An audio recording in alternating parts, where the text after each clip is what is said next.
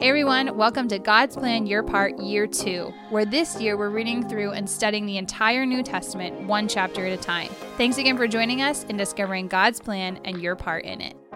What's up with parables anyway? Like, what's the point of these stories? Uh, if you have that question, uh, we will attempt to give you an answer. But also, if you have that question, Matthew 13 is a great place to go because Matthew 13 feels like it is like rapid fire parable land, the land of the rapid fire parables.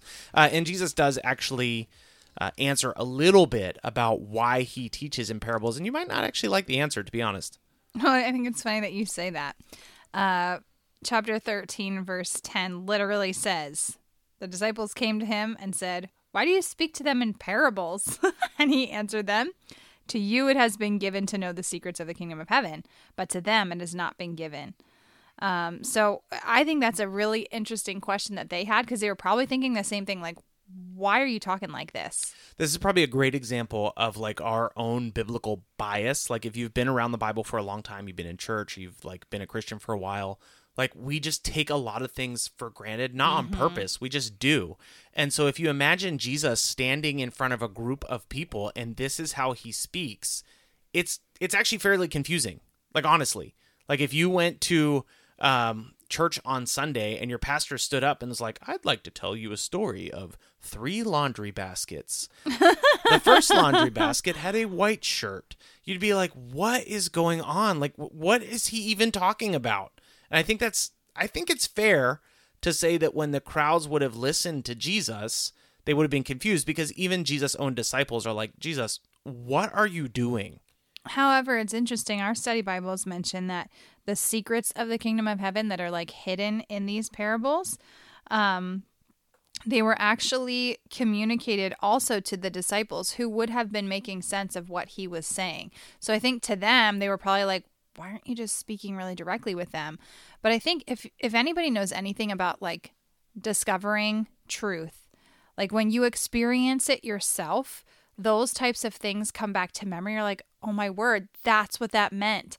So I don't know that because it's in our uh, also in our study Bibles, the place that he was telling these parables was called the Cove of the Parables, which is apparently like this place along like a beach, and it was like this great big horseshoe type, uh, I don't know, like shaped place where whoever was speaking could be heard by like thousands. I think our Bible said between five and 7,000 people at a time. And so, although they might not understand it then, Jesus is still revealing truth about God's kingdom through these parables that again is like holding their attention. And although they might not understand or reject Jesus, there may come a time when these come back to them and it like applies to what they're going through, what they're experiencing, um, and potentially help them to understand the kingdom of God in an easier, more like manageable way. This is one of those instances where if you have a question about what the Bible is teaching, um, the answer needs to come from the answer that the Bible provides first and foremost. So if you're reading through a text and you're like, what could that possibly mean? And then the text goes on to say, this is what that meant, that's what it has to mean. Uh, which might seem kind of like nerdy extra credit, but it is important for biblical interpretation. So I say that for two reasons. One, Jesus does explain some of these parables. So we do not have the freedom to make them mean something that Jesus says they don't They mean. don't, yeah. So like when Jesus explains word for word what the parable of the sower means, Mm-hmm. you're not allowed to create something out of thin air that doesn't match what Jesus is saying. it could be referring to this. and people do silly. that. Like people do that. I have literally seen pastors preach parables that are explained 10 verses later in a way that does not match what is explained 10 verses Like later. And that is irresponsible. Uh, and that is like mishandling God's word. And if your pastor Mm-hmm. is doing that, you have the right to be like, hey, what's going on here? Like God's word actually says clearly what's going on. Why did you feel the need to pull something out of thin air to make that mean what you wanted it to mean? Well, I think it's interesting too. Like, uh, and I, I don't know if this means anything. I'm not sure, but I feel like I have heard plenty of sermons on specifically the parable of the sower Yeah. and the parable of the weeds. And ironically, both of them have a section, like you were just saying, that says the parable of the sower explained. Like Jesus goes This into great detail to say what it means. Same for the parable of the weeds. Parable of the weeds explained. So, like, it's very interesting to me that these two stories that can be taken so often and so out of context it like you said there are sections following it that explain what it means. And it's just like it just seems like complete um what's the word i want? Irresponsibility. This will this is extra credit and this will make me sound like an old man but this is one of the reasons you should actually take your bible with you to, To church, church. so that you can read it and see like okay we're learning this passage i'm going to see the context i'm going to read the context for myself one of the things that shocked me as a pastor in a fairly large church where most of us did not bring our bibles to church myself included uh, people just believe what's on the screen and you could throw anything on the screen and people be like oh that was a great sermon and you'd be like well that wasn't even it's not even in context. So please take your Bible to church. Uh, please study from your Bible. Read the context so that you're kind of like on the rails with what's going on. The second point I wanted to make about the text has to, like, if the text explains something, you have to believe that explanation, is that the disciples ask why Jesus is preaching in parables. And Jesus says um, it's because some people are allowed to understand and some people aren't. So if Jesus says that, that's what it means. And then he explains from Isaiah, um, you will indeed hear but never understand. You will indeed see but never perceive. This means that there are people who would have heard Jesus' message, at least, you know, at least at that time that actually heard it, that were not meant to understand it at that time. I was going to say, I think that's important too at that time because mm-hmm. I think Jesus could have come in front of all these thousands of people that could have apparently been there and just said, the kingdom of heaven is valuable and you need to like understand its value. He could have easily just said that, like the, the disciples are kind of alluding to here. But I think, again, in his graciousness, from what I'm seeing, like giving parables that say the same thing over and over again as like this mental picture is like i mean as a teacher it's helpful to give those types of things and it might not make total sense but maybe somewhere down the road those examples will come back and it will be all the more um, easy to understand. So to add to the down the road point, uh, in Acts chapter 2, Peter is going to speak a very direct sermon. Uh, Stephen in Acts chapter 6 and 7 is going to preach a very direct sermon. Paul over and over and over again is going to preach a very direct sermon. So like the time of parables will have passed and Right. they're going after the people. So you had your chance Yeah. here it is now yeah okay. so let's dive into some of these. I think, like, I would, I would love to talk about uh, our world today and the parable of the sower, if we have some time. And as as it stands, we are in charge, so we have some time. well go for it 'cause you seem pretty I, excited I think the parable of the sower is really, really interesting, and I know like it's it's one of those dangerous stories where you've heard it a hundred times. Um, but but pay attention to this. Like if you're tracking with us, go read Matthew 13 for yourself. Spend some time looking at the parable of the sower because the idea is the seed is going out. Some of these seeds spring up very quickly, but they have no roots, none, and they can't they can't withstand what's coming. Um, some of them can't withstand the heat. They can't handle like a change in environment. They can't handle a change in temperature.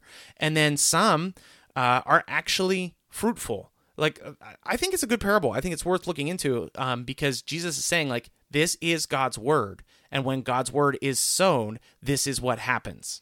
Well, I think too, and what is really interesting about like the explanation then is in verse 19, um, Jesus is explaining.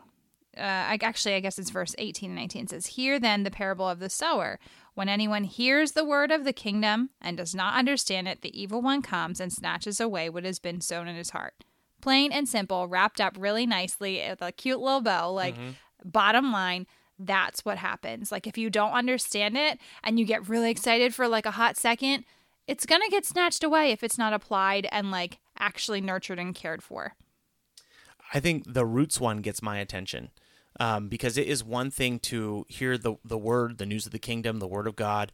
It's one thing to hear it and be really excited about it, but if you do nothing to develop like deep, sustaining roots, Discipleship. you're just going to wither and die. Mm-hmm. And that is what it is. It's discipleship. Like you have to put these words into action. You have to study these words so that you can learn more about how to put them into action. And it has to be accompanied with like this high affinity and love for Jesus, being led by his Holy Spirit. This is how we're meant to live our lives, guys. This is how we're meant to live our lives. Please hear me. Like, we are doing this podcast. We, we are very passionate about um, teaching and ourselves living God's word. It's like always, it's so that we ourselves can grow, but we want you to grow too. But if you're not developing roots, it, you're not going to make it. Well, I think it's interesting too when you read about the actual good seed that is sown. Oftentimes it's like, oh, I definitely want to be that. Um, but keep in mind, like, that seed too faces all of the same trials and temptations and tribulation that the other seeds do. It's just that, like Brian was saying, its roots are grounded and it is like definitely um, being sown into daily. Mm-hmm. Like this is not just something that happens and then goes away. Um, the reason that it's a good seed in good soil is because they understand it and apply it through like daily discipleship through their actual like choices of understanding the word and applying it. I want to be open here and I, like I don't want you to think that I'm pretentious or something. So please don't hear me the wrong way, but this is now the second year of us, uh, Jenny and I, and you guys with us, like really trying to take God's word seriously. And one of the things I've noticed in my my own heart, my own soul, my own life, is that I am concerned about outside voices less and less and less. I would say I can mm. literally feel that like falling away. Hmm. Um, and it's because I am being more and more oriented towards God's word and what he teaches. And like please, please, please, please don't don't hear me the wrong way. God is constantly revealing to me all the ways that I'm missing the mark. I'm serious. Like there are constantly ways where I'm like, oh, why did I do that? Like that was not honoring Christ, and like that is kind of shameful to me that I was uh, ashamed of the gospel. I should have been more bold. Um, but I think as we continue this journey, God is going to continue to stir in our hearts more and more affection for him and less um, and less affection for the world. And I think Jenny, like you and I, in our own lives, we have noticed that there there's a little bit more tension in our lives now mm-hmm. because it's like no we're just not going to live that way. Well it's interesting too. We've been talking about this a lot. It's funny we've been talking with our well my in-laws more recently ryan's parents. They're regular um, listeners so hello guys. Anyway when we've been talking with them recently it is interesting how as we've been on this journey it is it's much easier anymore to like really consider and question what is being told to us um, whether it be in a church setting or if it is coming from like you know a high influential pastor or whatever um, any person who is claiming that they know something about god's mm-hmm. word i think oftentimes what we are doing is being able to discern what is true and who is actually spending time reading and studying God's word before they begin practice or excuse me, preaching it to others. So we have definitely learned in that and not necessarily to be like hypercritical, but like being very concerned for yeah. the the right keeping of the word and mm-hmm. teaching it and actually teaching what it says, not just accepting something because it mm-hmm. came out of a pastor's mouth. Um, that has been really interesting and honestly a little bit of like a goofy spot for us because it's like okay we definitely we don't want to be a part of that because you don't know the bible you don't know god's word um, and so i don't know just becoming more familiar with it even with these parables and what they're trying to say has been pretty critical in our walk these past two years i would add to that too and I, like i'm being a little bit more open than i typically am i think i would add to that too that we are careful not to make God's word an idol in our mm-hmm, lives. Mm-hmm, mm-hmm. Um, we want to be drawn always to the person of Christ um, to the direction of the Holy Spirit. I had breakfast with a guy this morning that I just love. Like every time I meet with this guy, he just gives me so much. He's a breath of fresh air every time, and he is so driven by the Holy Spirit that he doesn't he doesn't do anything that God doesn't want him to do. And yeah, he comes off like a like a little wild every once in a while, but it's like, man, that guy loves Jesus and he's mm-hmm. committed to. Jesus, and mm-hmm. there is mm-hmm. no question that he's committed to Jesus because he makes decisions that actually make his life more difficult and he actually reminds me of like uh, later on in, in Matthew 13. Uh, these there's two parables, one about a pearl that's worth a lot, and one about mm-hmm. a treasure hidden in a field. And the the idea is basically like when you find the kingdom of heaven and you understand how valuable it is, you give up everything to mm-hmm. have it, mm-hmm. and it's the only thing you want, guys. I hope, I hope, I hope, and I pray uh, that that is true of you that that God's kingdom is the only thing that you want that you can just like shed everything else.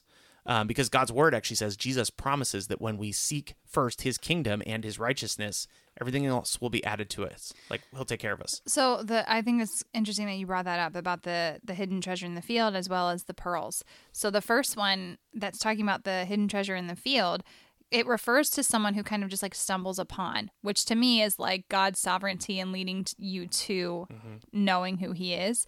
And then the second one is about a parable of a merchant who is looking for these great pearls and doesn't stop until he finds it. Mm-hmm. So to me, that's kind of like someone who is just beginning to understand who God is and then gives up their life fully in order to pursue God's kingdom.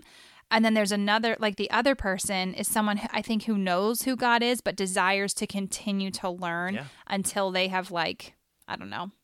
Give it all up. Fa- pursue yeah. it. Pursue it. Pursue it. so I like the it. two the two different like perspectives There's- that go with that. there's a ton to be mined out of here. Maybe we need a whole series on Matthew 13, but Mm-hmm. um, I would say there's two main themes that I do want you guys to notice. Um, one is that Jesus is clearly teaching that there's judgment. There are people who are obedient and there are people who are not, and those who are obedient are gathered to Christ in the kingdom of heaven, and those who are not are thrown into the fire. And that's uh, for 47 to 49, talking about those fish. Yeah, it's repeated a couple times because it's about the fish, it's about the weeds. Um, Like it- it's in there. Mm-hmm. It's all gonna be they're just separated thrown out. away and Yep. burned. Uh, then the other thing is kind of this what we're talking about the treasure, where it is like the kingdom of heaven is worth giving up everything in pursuit of. Mm-hmm. So it is like, yeah, there will be a judgment, and also you should give up everything because nothing matters but Christ. Paul's going to say later on, to live is Christ, to die is gain. Mm-hmm. It's all Christ. That's what we want. So what's your part for today? well, I mean that that was lengthy, and the reading's a little bit longer, so we apologize for the slightly longer episode. But I think that your part is clear. Uh, pursue Jesus. Trust His word. Uh, we don't we don't read His word to be smarter academics. There's the world has enough of those kind of people. Um, we read God's word to understand who God is, so that we can honor Him more with our lives, with our decisions, with our families, all of it. And we want to be those people who discover this hidden treasure that is the kingdom of God and leave everything to pursue that one thing of great value. So, that is my encouragement to you today. Uh, I will be praying for you today. I don't say that as empty words. I'll be praying for you today uh, that you are encouraged and that you continue to endure. Trust in Christ and follow his spirit uh, as you build his kingdom. Uh, we'll be back again tomorrow in Matthew 14. We'll see you then. Thanks for joining today's episode of God's Plan Your Part. As always, please consider partnering with us as we are a listener supported podcast that we hope to continue to grow with support from listeners just like you. We've made it super easy to partner with us, and you can support us by following the link in our show notes or our description. You can support us with as little as $3 a month. Every little bit of this helps so much, and we're so thankful for your support. With that in mind, here's today's reading. Matthew chapter 13. That same day, Jesus went out of the house and sat beside the sea. A great crowd gathered around him, so that he got into a boat and sat down. And the whole crowd stood on the beach. And he told them many things in parables, saying, A sower went out to sow. And as he sowed, some seeds fell along the path. And the birds came and devoured them. Other seeds fell on rocky ground, where they did not have much soil, and immediately they sprang up, since they had no depth of soil. Other seeds fell on rocky ground, where they did not have much soil, and immediately they sprang up, since they had no depth of soil. But when the sun rose, they were scorched. And since they had no root, they withered away. Other seeds fell among thorns, and the thorns grew up and choked them.